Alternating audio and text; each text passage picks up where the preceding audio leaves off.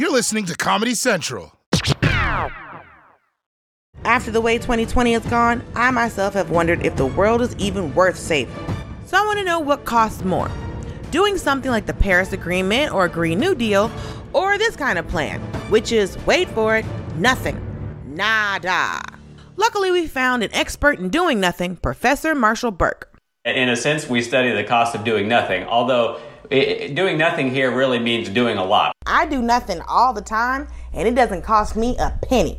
So we have studied this. The Paris Climate Agreement said we want to limit warming to 1.5 degrees Celsius. But let's say we do. Let's say we do nothing at all. The best estimate suggests we're going to get about 3 degrees Celsius, 5 or 6 degrees Fahrenheit of warming over the next century. Hotter temperatures reduce agricultural productivity. Uh, hotter temperatures make us less productive at work. And this could cost us tens of trillions of dollars in terms of lost economic output. If I hear trillions of dollars, I'm thinking monopoly money and unicorn tears. So, what will doing nothing costs the average person. You're right. Trillion is hard to understand. Uh, so 100 billion is a is a Jeff Bezos. So a trillion is like 10 Jeff Bezoses. Should we just kidnap Jeff Bezos and make him pay for it?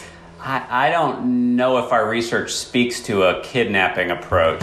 What Marshall's research does speak to is that if we don't meet the 1.5 degree goal set by the Paris Accord, it could cost $6 trillion in the US alone. And Miami will be underwater, and not in a fun way. If we go past that, the world's GDP drops by 20%, and the Pirates of the Caribbean ride will have direct access to the Caribbean. On the other hand, what if we actually did something and passed some of the ambitious proposals laid out in the Green New Deal? People talk about like the Green New Deal, like AOC is gonna personally come in your house and steal your Christmas presents and then replace it with a lump of coal and then come back and replace the lump of coal with a solar panel. A lot of the hand wringing about the Green New Deal has focused on its potential cost. Imagine you have a loved one who's been diagnosed with a serious illness. Uh, so, do we say, oh, it's going to cost $10,000 to fix grandpa. Like, let's not bother. $10,000, wow. Uh, no, we think about the benefits of that too. We like having grandpa around. So we need to think of the earth as a grandpa we like, is what you're saying. Yeah, the metaphor works when, it, when you like your grandpa. And we find that the cost of inaction are actually a lot larger uh, than, than doing something about the problem. I knew it. I knew it. I knew it. But what do you do if your lazy, deadbeat, ain't shit government refuses to see the logic in these numbers? You take their asses to court, even on the local level. And I talked to one hardened veteran of the U.S. judicial system who is doing just that. Actually suing the state of Florida. All we want for them is to cut our carbon emissions. How old are you? I am 21 years old. Is it the Doogie Howser situation? I know you don't get that reference because you're 21. no, not quite. Okay, how much you suing them for? Absolutely nothing. You're suing them for nothing?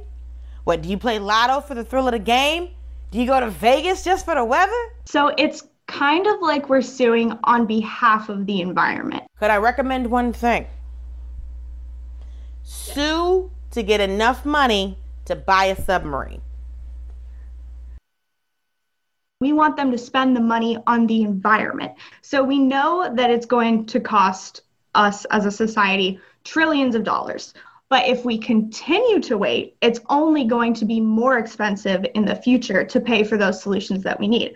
For example, the property value of the land that's at risk from five feet of sea level rise is about $27 billion. And for those following along, that's a quarter Jeff Bezos. Like, don't get your hopes up, you know, because there's a chance that Florida isn't going to change. Florida's still going to be on your couch, eating on your food while you're at work, asking to borrow your car. Why do you need a car, Florida? You don't have a job. Yeah, so to be candid, if there's no change, if we don't do anything to solve our climate change crisis, Florida faces extinction. On the one hand, if Florida is extinct, then we wouldn't have to deal with Florida anymore. But then again, Florida is part of Earth. And even though it's been hard on us this year, we should still do something to save it instead of nothing because I still love Earth. Some people I like live here. even some people that I love. And I wouldn't trade them for all the Bezoses in the world. The Daily Show with Trevor Noah, Ears Edition. Subscribe to The Daily Show on YouTube for exclusive content and stream full episodes anytime on Paramount Plus. This has been a Comedy Central podcast.